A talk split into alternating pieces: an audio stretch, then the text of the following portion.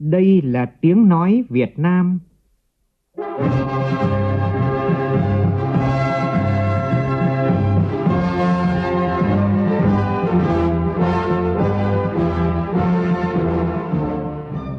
là tiếng nói Việt Nam, phát thanh từ Hà Nội, thủ đô nước Cộng hòa xã hội chủ nghĩa Việt Nam.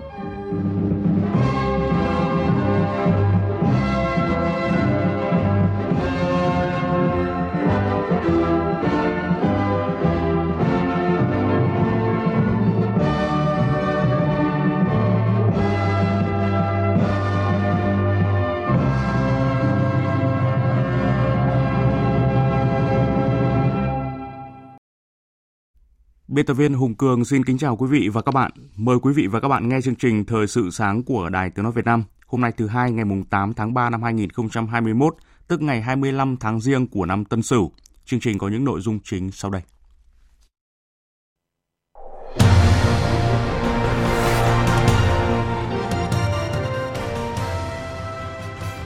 Hôm nay, Bộ Y tế triển khai tiêm vaccine ngừa COVID-19. Những mũi tiêm đầu tiên sẽ được tiêm tại Hải Dương, Bệnh viện Bệnh nhiệt đới Trung ương và Bệnh viện Bệnh nhiệt đới Thành phố Hồ Chí Minh. Tuần lễ lễ hội Xuân Hồng đã thu được hơn 8.300 đơn vị máu, vượt 160% so với kế hoạch ban đầu đề ra. Hôm nay là ngày Quốc tế Phụ nữ mùng 8 tháng 3. Trong chương trình có bài viết thúc đẩy phụ nữ tham gia chính trị. Trong phần tin quốc tế, lực lượng Houthi ở Yemen tuyên bố thực hiện loạt tấn công đồng loạt vào Ả Rập Xê Út. Mỹ điều hai chiếc B-52 tới Trung Đông nhằm trấn an đồng minh.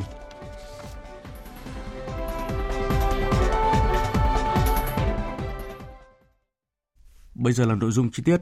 Thưa quý vị và các bạn, tại buổi tiếp xúc cử tri thành phố Hải Phòng chuẩn bị cho kỳ họp thứ 11 Quốc hội khóa 14, Thủ tướng Nguyễn Xuân Phúc lưu ý thành phố không được chủ quan, không được hình thức chủ nghĩa, quan liêu, xa dân, tiêu cực và lợi ích nhóm. Tại buổi tiếp xúc, lãnh đạo thành phố có báo cáo trước cử tri tình hình phát triển kinh tế xã hội 5 năm qua của Hải Phòng. Cụ thể tăng trưởng kinh tế đạt trên 14%.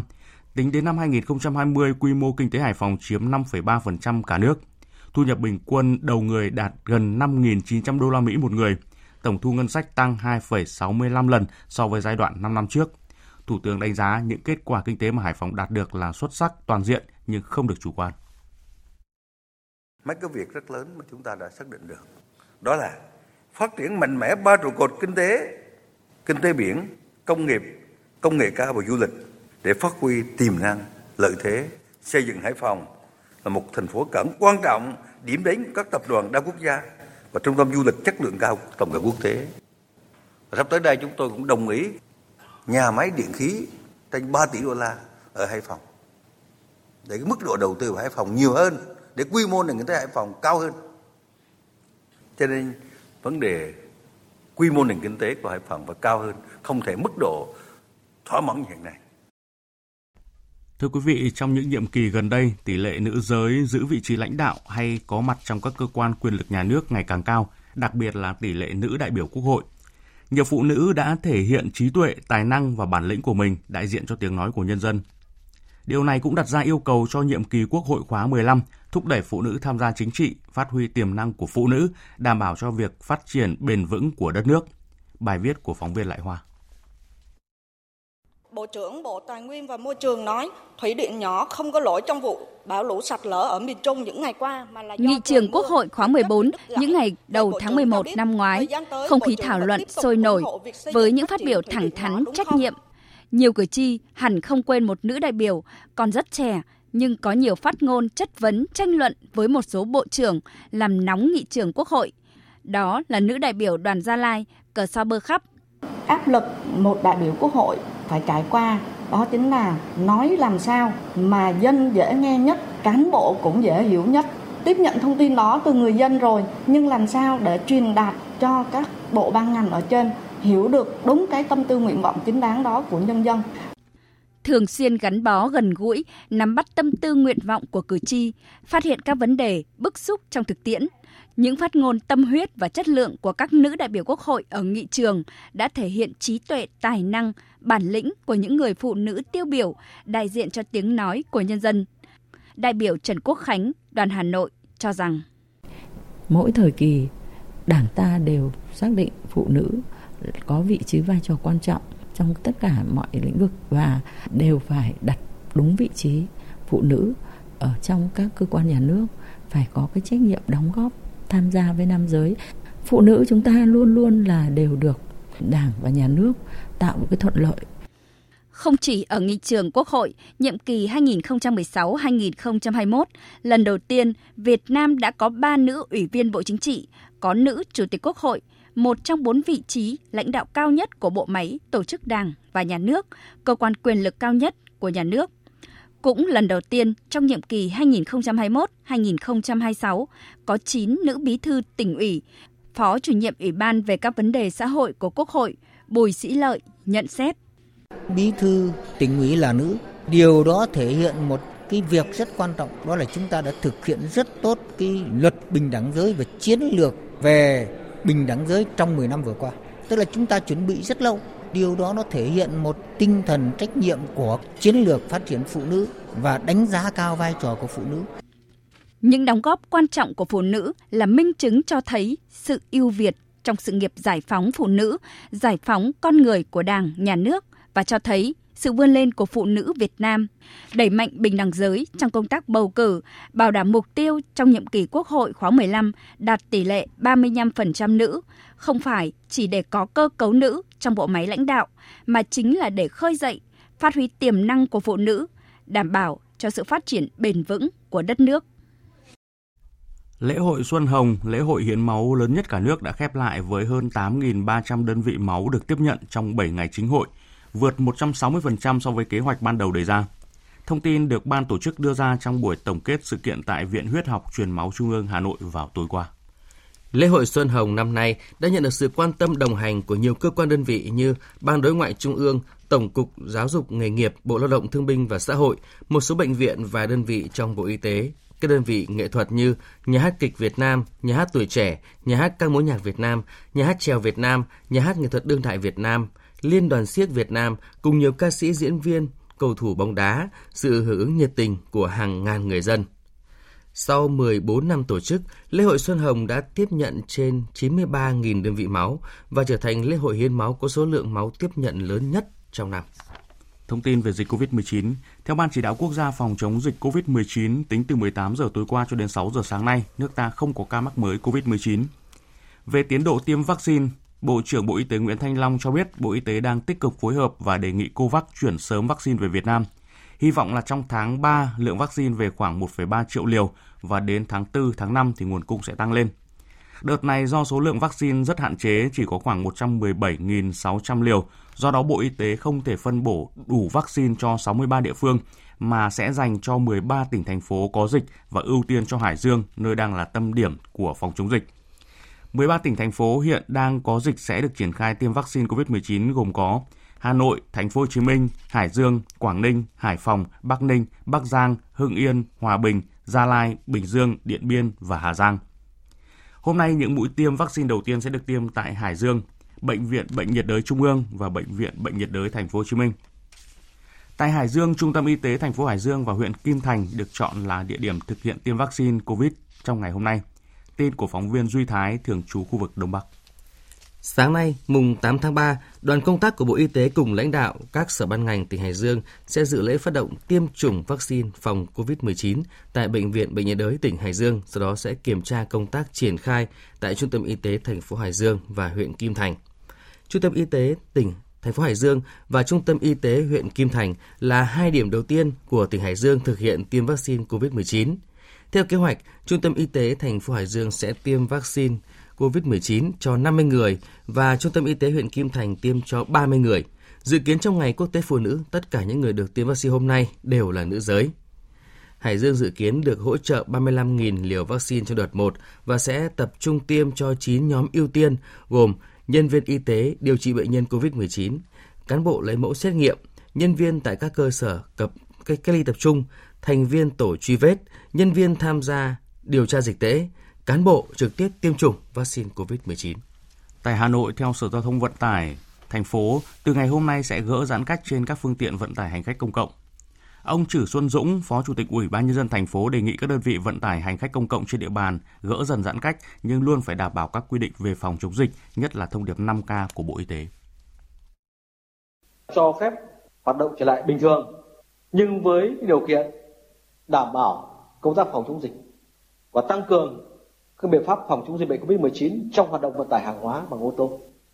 Tôi đề nghị chúng ta tăng cường kiểm tra để nghiêm túc việc đó. Đặc biệt số người chỉ tối đa bằng số ghế ngồi quy định thôi đối với phương tiện đó. Tỉnh Bắc Ninh cũng quyết định cho phép các cơ sở tôn giáo tín ngưỡng thờ tự hoạt động tổ chức lễ hội, các di tích văn hóa lịch sử, điểm du lịch tại Bắc Ninh được hoạt động trở lại từ ngày hôm nay. Các quán bar, vũ trường, quán bia, karaoke, massage, spa, sông hơi, casino, các điểm kinh doanh trò chơi điện tử cũng được hoạt động trở lại. Còn tại Cao Bằng, tỉnh cũng bắt đầu cho nới lỏng một số biện pháp phòng chống dịch trong bối cảnh địa phương này chưa có ca dương tính và tình hình dịch bệnh trong nước đã được kiểm soát tốt. Theo đó, Cao, Bằng cho phép các đơn vị địa phương được tổ chức các hoạt động như là hội nghị, hội thảo, sự kiện tập trung hơn 50 người trên cơ sở đảm bảo các yêu cầu phòng chống dịch. Sở Văn hóa và các huyện, thành phố phối hợp với ngành y tế và các cơ quan liên quan để giả soát thống nhất quy mô, hình thức, thời gian tổ chức của các hoạt động văn hóa lễ hội trên địa bàn tỉnh. Còn tại Hải Phòng, thông tin học sinh phải tiếp tục nghỉ học từ ngày 9 tháng 3 cho đến ngày 15 tháng 3 là không chính xác. Giám đốc Sở Giáo dục Đào tạo Hải Phòng Lê Quốc Tiến khẳng định các đơn vị giáo dục sẽ hoạt động trở lại từ ngày hôm nay. Thưa quý vị, ngày hôm nay Tòa án nhân dân thành phố Hà Nội sẽ mở lại phiên tòa xét xử sơ thẩm vụ án vi phạm quy định về đầu tư công trình xây dựng gây hậu quả nghiêm trọng xảy ra tại dự án nhà máy nhiên liệu sinh học ethanol Phú Thọ. Vụ án này có tổng cộng 12 bị cáo, trong đó có bị cáo Đinh La Thăng, nguyên chủ tịch Hội đồng quản trị Tập đoàn Dầu khí Việt Nam, Trịnh Xuân Thanh, nguyên chủ tịch Hội đồng quản trị, Tổng giám đốc Tổng công ty Cổ phần xây lắp dầu khí Việt Nam. Dự kiến phiên tòa diễn ra trong 10 ngày. Tin của phóng viên Đình Hiếu. Theo cáo trạng, năm 2007, quá trình triển khai thực hiện dự án xây dựng nhà máy sản xuất ethanol nhiên liệu khu vực phía Bắc tại huyện Tam Nông, tỉnh Phú Thọ, mặc dù biết Tổng công ty cổ phần xây lắp dầu khí Việt Nam chưa từng thực hiện dự án nào về lĩnh vực ethanol, nhưng với vai trò là Chủ tịch Hội đồng Quản trị Tập đoàn Dầu khí Việt Nam, bị cáo Đinh La Thăng đã định hướng và chỉ đạo việc giao thầu cho Tổng công ty cổ phần xây lắp dầu khí Việt Nam theo như đề nghị của bị cáo Trịnh Xuân Thanh – trong quá trình thực hiện, do liên danh trong đó có Tổng công ty cổ phần xây lắp dầu khí Việt Nam không đủ năng lực nên dự án ethanol Phú Thọ liên tục bị chậm tiến độ. Tháng 3 năm 2013, Tổng công ty cổ phần xây lắp dầu khí Việt Nam đã đơn phương dừng thi công dự án và chưa có hạng mục nào hoàn thành. Tổng công ty cổ phần xây lắp dầu khí Việt Nam đưa ra lý do việc dừng dự án vì đơn vị gặp nhiều khó khăn về tài chính, hoàn toàn chưa có kinh nghiệm quản lý và kết nối các giao diện về công nghệ Hậu quả từ hành vi làm trái các quy định của các bị cáo trong vụ án đã gây thiệt hại tổng số tiền hơn 543 tỷ đồng. Chuyển sang những thông tin về thị trường ngày 8 tháng 3. Năm nay do ảnh hưởng của dịch COVID-19, thị trường mua sắm trong dịp lễ mùng 8 tháng 3 chuyển từ hình thức mua sắm trực tiếp sang mua online, ghi nhận của phóng viên Thủy Tiên. À, chào bạn, tình hình uh, cửa hàng của mình uh, những ngày uh, cận kề 8 tháng 3 thì như thế nào ạ? Khách hàng đến có đông không ạ? Hiện tại thì cũng phát triển về cái dịch vụ ship tận tận tay khách hàng, tận tay người nhận nhá. Thì khách ít đến cửa hàng nhưng mà đẩy mạnh nhiều đơn online hơn ạ. Vâng, thưa quý vị và các bạn, tại nhà hay là nơi làm việc, thông qua máy tính hoặc điện thoại thông minh, người tiêu dùng có thể dễ dàng truy cập các trang thương mại điện tử, website để lựa chọn được những món quà phù hợp, vừa đảm bảo phòng dịch hiệu quả, Năm nay thì việc mua sắm ở tại cửa hàng khá là bất tiện do tình hình dịch. Nên tôi nghĩ là tôi sẽ lựa chọn ờ, hình thức ờ, mua hàng trên mạng, mua hàng online. Nắm được cái sở thích của nhau cho nên là tôi nghĩ việc lựa chọn cho bạn gái qua online cũng không khó khăn lắm. Thời đại bây giờ thì hiện tại là trên online này, sản phẩm nó cũng rất là phong phú mình có thể lựa chọn rất là nhiều thứ khác nhau. Thứ hai nữa là mình cũng không phải mất công mất thời gian để mình tới từng cửa hàng để mình lựa chọn. Và mình có thể lựa chọn ngay trực tiếp khi mà trong thời gian rảnh dễ dàng lựa chọn những món quà phù hợp, hình thức thanh toán lại tiện lợi, nhanh chóng. Mua quà online đang tạo nên sức hút đáng kể với người tiêu dùng trong dịp lễ mùng 8 tháng 3. Theo anh Đinh Thế Long, giám đốc kinh doanh công ty mỹ phẩm DHC Việt Nam, khách hàng đang có xu hướng chuyển dịch sang mua hàng online. Ừ, theo bên mình thì online hiện tại nó nó đang khá là phát triển và nó có thể đem đến cho khách hàng những cái thông tin trực tiếp khách hàng chỉ cần qua kênh online là họ có thể nắm bắt rất rõ về cái sản phẩm. Cái thứ hai là nó cũng tạo ra cái sự tiện lợi hơn cho khách hàng khi mà không phải đến, vất vả đến showroom chẳng hạn. Chính vì vậy nó là xu hướng mà dẫn đến là khách hàng đang đang dần có xu hướng chuyển dịch qua các kênh mua hàng online. Mua hàng online ngày càng được ưa chuộng, Tuy nhiên, các sản phẩm hàng hóa online rất khó kiểm chứng, dễ bị đánh cháo trong quá trình vận chuyển. Vì vậy, nếu chọn quà tặng mùng 8 tháng 3 là các mặt hàng có giá trị cao, người tiêu dùng nên chọn mua tại các trang web của các trung tâm mua sắm, đơn vị kinh doanh có thương hiệu uy tín để tránh tình trạng tiền mất tật mang. Tổng cục Thủy lợi Bộ Nông nghiệp và Phát triển nông thôn cho biết tình hình hạn mặn ở mùa khô ở vùng đồng bằng sông Cửu Long năm nay đã diễn ra ở mức cao hơn trung bình nhiều năm nhưng thấp hơn so với cùng kỳ năm ngoái. Trong tháng 3 này, khoảng 45 hecta sản xuất nông nghiệp có thể bị ảnh hưởng do mặn xâm nhập sâu. Bộ Nông nghiệp và Phát triển Nông thôn yêu cầu các địa phương chỉ tổ chức xuống giống vụ hè thu ở những khu vực chủ động về nguồn nước. Những khu vực không chủ động được nguồn nước thì cần đợi mùa mưa chính vụ để xuống giống. Và tiếp theo chương trình sẽ là một số thông tin về thời tiết. Quý vị thính giả thân mến, theo Trung tâm Dự báo Khí tượng Thủy văn Quốc gia, thì hôm nay các tỉnh Bắc Bộ có mưa, ngày nắng, đêm và sáng sớm trời rét. Khu vực Hà Nội do ảnh hưởng của gió mùa đông bắc nên vào đêm và sáng sớm trời trở rét, có mưa nhỏ, trưa trời nắng với nhiệt độ thấp nhất từ 15 đến 19 độ. Còn tại Trung Bộ, đêm có mưa rào rải rác có nơi có rông. Trong cơn rông có khả năng xảy ra tố, lốc và gió giật mạnh với nhiệt độ từ 17 đến 32 độ. Còn thời tiết tại các tỉnh Nam Bộ thì không mưa, ngày nắng, có nơi nắng nóng với nhiệt độ lên tới 36 độ.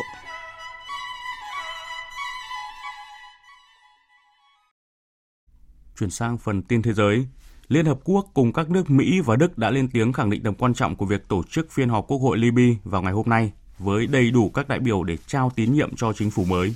Phóng viên Tuấn Nguyễn từ khu vực Trung Đông đưa tin. Đặc phái viên Liên Hợp Quốc tại Libya Jan Kubit cho biết, phiên họp sắp tới có ý nghĩa quan trọng trong việc tiến hành các cuộc thảo luận kỹ lưỡng và xem xét trao tín nhiệm để thành lập chính phủ do Thủ tướng Abdel Hamid al-Dabaiba đứng đầu. Ông Jan khẳng định Phiên trao tín nhiệm là một bước quan trọng khác nhằm khôi phục sự thống nhất và hợp pháp của các thể chế và chính quyền Libya nhằm đạt được sự thống nhất, chủ quyền và ổn định của đất nước. Do vậy, không có bất kỳ lý do gì để cản trở những nỗ lực này. Trong khi đó, Đại sứ quán Mỹ tại Libya cũng phát đi tuyên bố ủng hộ thông điệp của phái bộ hỗ trợ Liên Hợp Quốc tại Libya về tầm quan trọng của việc tổ chức phiên họp của Hạ viện vào ngày 8 tháng 3 tại thành phố Sirte nhằm hoàn thành lộ trình chính trị ở Libya. Về phần mình, Đại sứ Đức tại Libya Oliver Osha cho biết Quốc hội Libya đang đứng trước cơ hội đặc biệt để hỗ trợ chính phủ lâm thời, qua đó khôi phục sự thống nhất đất nước một lần nữa. Đại sứ Đức cho rằng cơ hội này được mở ra sau một năm diễn ra hội nghị Berlin vào năm ngoái với việc các bên thỏa thuận giảm can thiệp của nước ngoài và hỗ trợ tiến trình chính trị do người Libya làm chủ. Ngày 7 tháng 3, các thành viên của Quốc hội Libya, trong đó có Chủ tịch Quốc hội Aguila Saleh, đã đến thành phố Sirte để chuẩn bị cho phiên họp quan trọng Tối qua, lực lượng Houthi ở Yemen đã tuyên bố thực hiện một loạt cuộc tấn công vào Ả Rập Xê Út bằng 14 máy bay không người lái và 8 tên lửa đạn đạo. Phóng viên Ngọc Thạch phản ánh. Theo các nguồn tin khu vực, thành phố Dahran miền đông Ả Rập Xê Út đã có tiếng nổ. Vụ tấn công xảy ra trong bối cảnh leo thang quân sự mạnh mẽ giữa Ả Rập Xê Út và lực lượng Houthi ở Yemen. Thành phố Dahran được coi là trung tâm hành chính quan trọng trong lĩnh vực sản xuất và lọc dầu của Ả Rập Xê Út. Ngoài ra, còn có một cơ sở sản xuất dầu của Mỹ ở đây. Chính quyền Mỹ ngay trong đêm ngày 7 tháng 3 đã đưa ra cảnh báo cho các công dân Mỹ ở Ả Rập Xê Út về các cuộc tấn công bằng tên lửa và các vụ nổ có thể xảy ra ở khu vực phía đông Ả Rập Xê Út. Mỹ khuyến cáo công dân nước này thực hiện các biện pháp phòng ngừa và thận trọng về khả năng xảy ra các vụ tấn công tên lửa ở Dharan, Damma và Al Khoba, tỉnh phía đông Ả Rập Xê Út. Trước đó cùng ngày, lực lượng Houthi thông báo sẽ thực hiện một chiến dịch quân sự lớn nhằm vào Ả Rập Xê Út. Trong khi đó, thì Liên minh quân sự Ả Rập đã đánh chặn 12 máy bay không người lái và hai tên lửa đạn đạo của lực lượng Houthi do Iran hậu thuẫn. Xung đột quân sự gần đây đã leo thang mạnh mẽ khi Houthi phát động một chiến dịch lớn nhằm vào Ả Rập Xê Út với các cuộc không kích. Trong động thái liên quan, Bộ Tư lệnh Trung tâm Mỹ ngày hôm qua thông báo đã điều hai chiếc máy bay ném bom chiến lược B-52 bay qua khu vực Trung Đông cùng với các máy bay chiến đấu của Israel, Ả Rập Xê Út và Qatar. Đây là lần đầu tiên điều B-52 tới Trung Đông trong năm nay của Mỹ và là lần thứ hai dưới thời chính quyền Tổng thống Joe Biden. Hai chiếc B-52 đã bay từ căn cứ không quân Minot ở Bắc Dakota. Theo Bộ Tư lệnh Trung tâm Mỹ, lần bay này là nhằm ngăn chặn những hành động gây hấn cũng như trấn an các đối tác và đồng minh về những cam kết an ninh của Mỹ trong khu vực. Trước đó phát biểu trên truyền hình ABC, Bộ trưởng Quốc phòng Mỹ Lloyd Austin nhấn mạnh Mỹ sẽ làm tất cả những gì mà nước này cho là cần thiết sau vụ tấn công tên lửa nhằm vào căn cứ Ain al-Sada của Iraq, nơi có lính Mỹ đồn trú. Vụ tấn công xảy ra vào ngày 3 tháng 3 với việc ít nhất 10 quả tên lửa đánh trúng căn cứ này khiến một nhà thầu dân sự thiệt mạng. Theo Bộ trưởng Quốc phòng Mỹ, nước này đang thúc giục Iraq điều tra nhanh vụ việc và xác định ai chịu trách nhiệm về vụ tấn công. Bộ trưởng Lloyd Austin tuyên bố Mỹ sẽ tấn công nếu điều đó là điều phải làm, còn thời gian và địa điểm sẽ do Mỹ lựa chọn. Mấy tuần qua, các vụ tấn công nhằm vào các khu vực có lính Mỹ đồn trú tại Iraq gia tăng. Lính Mỹ nghi ngờ Iran đứng đằng sau các vụ việc này. Tuy nhiên, mới đây, Ngoại trưởng Iran Javad Zarif khẳng định với phía Iraq rằng họ không có liên quan đến các vụ tấn công như vậy. 15 người thiệt mạng, 500 người bị thương tại Guinea Xích Đạo sau một tiếng nổ lớn do sử dụng thuốc nổ bất cần. Phát biểu trên truyền hình, Tổng thống nước Cộng hòa Guinea Xích Đạo Teodoro Obiang cho biết vụ nổ đã xảy ra ở một căn cứ quân sự ở thành phố Bata. Theo ngài Tổng thống, các vụ nổ này là do sơ suất trong việc sử dụng thuốc nổ tại căn cứ quân sự. Ngay sau khi vụ việc xảy ra, các đội cứu hộ đã được cử tới hiện trường để tìm kiếm các thi thể nạn nhân trong các đống đổ nát. Nhiều ngôi nhà xung quanh đã bị phá hủy và hư hại nặng. Những nạn nhân là trẻ em đã được ưu tiên đưa đi chữa trị tại các bệnh viện lân cận. Đài truyền hình địa phương cho biết đã có khoảng 20 người thiệt mạng trong các vụ nổ. Hình ảnh đám khói lớn sau các vụ nổ đã được các nhân chứng hiện từ trường đăng tải lên mạng xã hội. Họ cho biết các vụ nổ lớn đã làm rung chuyển thành phố Bata, thậm chí ban đầu còn khiến họ tưởng giống như một trận động đất. Thưa quý vị, đại dịch COVID-19 không chỉ gây chia rẽ các khu vực và các quốc gia trong sản xuất và phân phối vaccine, mà còn khoét sâu tình trạng bất bình đẳng giới, khiến những thành tựu khó khăn lắm mới giành được trong những năm qua về bình đẳng giới có nguy cơ bị đảo ngược. Trước ngày Quốc tế Phụ nữ mùng 8 tháng 3 năm nay, lãnh đạo thế giới đã kêu gọi các nước cần phải hành động để đại dịch khiến không khiến thế giới rơi trở lại những khuôn mẫu giới tính cũ. Biên tập viên Phạm Hà tổng hợp thông tin. Đại dịch COVID-19 đã làm trầm trọng thêm tình trạng bất bình đẳng giới trong hầu hết các lĩnh vực của cuộc sống. Đây là khẳng định của Tổng thư ký Liên Hợp Quốc Antonio Guterres đưa ra trong thông điệp nhân ngày Quốc tế Phụ nữ mùng 8 tháng 3. Ngày Quốc tế Phụ nữ năm nay nêu bật sức mạnh tham gia bình đẳng của phụ nữ. Tôi tự hào rằng, lần đầu tiên trong lịch sử đã đạt được bình đẳng giới trong các vị trí lãnh đạo của Liên Hợp Quốc. Khi phụ nữ lãnh đạo chính phủ, chúng ta nhận thấy có các khoản đầu tư lớn hơn vào bảo trợ xã hội và chống lại đói nghèo. Khi phụ nữ trong Quốc hội, các quốc gia sẽ áp dụng các chính sách nghiêm ngặt hơn về biến đổi khí hậu.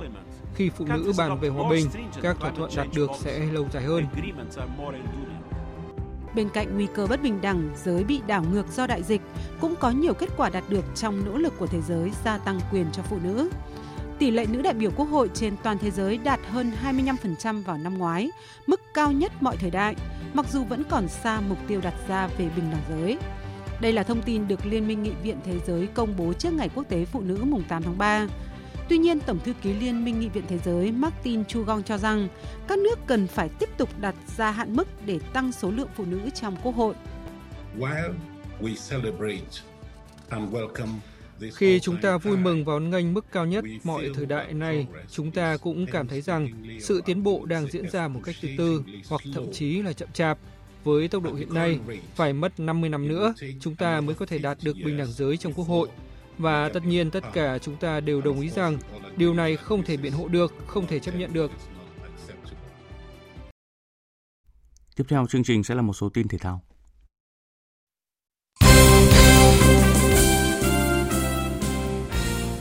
Thưa quý vị và các bạn, đêm qua nhà đương kim vô địch ngoại hạng Anh Liverpool tiếp tục nhận trận thua thứ 6 liên tiếp trên sân nhà khi chỉ phải tiếp đội bóng ở nhóm cầm đèn đỏ là Fulham ở vòng 27 Thua tối thiểu 0-1 khiến cho vị trí trên bảng xếp hạng của đội bóng Liverpool tụt xuống vị trí thứ 7. Ở trận đấu diễn ra sau đó, Manchester United đã áp dụng lối đá phòng ngự phản công, đánh bại Manchester City với tỷ số là 2-0 ngay tại sân Etihad nhờ các pha lập công của Bruno Fernandes và Luke Shaw. Với chiến thắng này, Manchester United có 54 điểm vươn lên vị trí thứ hai trên bảng xếp hạng, nhưng vẫn kém đội đầu bảng, đội vừa thua họ là Manchester City tới 11 điểm. Cũng lượt trận đêm qua, West Bromwich hòa Newcastle 0-0 Tottenham thắng Crystal Palace 4-1. Chuyển sang những thông tin tại giải Tây Ban Nha. Trận derby thành Madrid giữa Atlético Madrid và Real Madrid ở vòng 26 La Liga diễn ra đêm qua đã kết thúc với tỷ số hòa là 1-1. Với kết quả này, Atlético vẫn dẫn đầu bảng xếp hạng với 3 điểm nhiều hơn Barca, trong khi Real đứng thứ 3 với 5 điểm kém đội bóng hàng xóm. Hai trận đấu khác Real Sociedad thắng Levante 1-0, Atlético Bilbao thắng Granada là 2-1.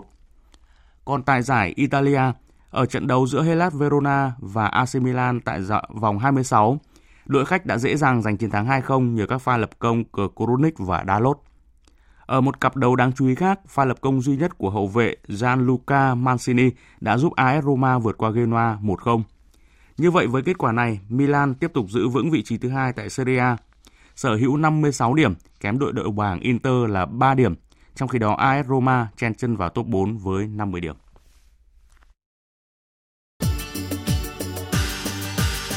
Dự báo thời tiết Phía Tây Bắc Bộ có mưa vài nơi, sáng sớm có sương mù, riêng khu vực Tây Bắc trưa chiều trời nắng, gió nhẹ, sáng và đêm trời rét. Nhiệt độ từ 18 đến 29 độ. Phía Đông Bắc Bộ và Thanh Hóa sáng và đêm có mưa phùn và sương mù. Gió Đông Bắc đến Đông cấp 2, cấp 3, sáng và đêm trời rét, nhiệt độ từ 18 đến 25 độ, vùng núi có nơi dưới 18 độ.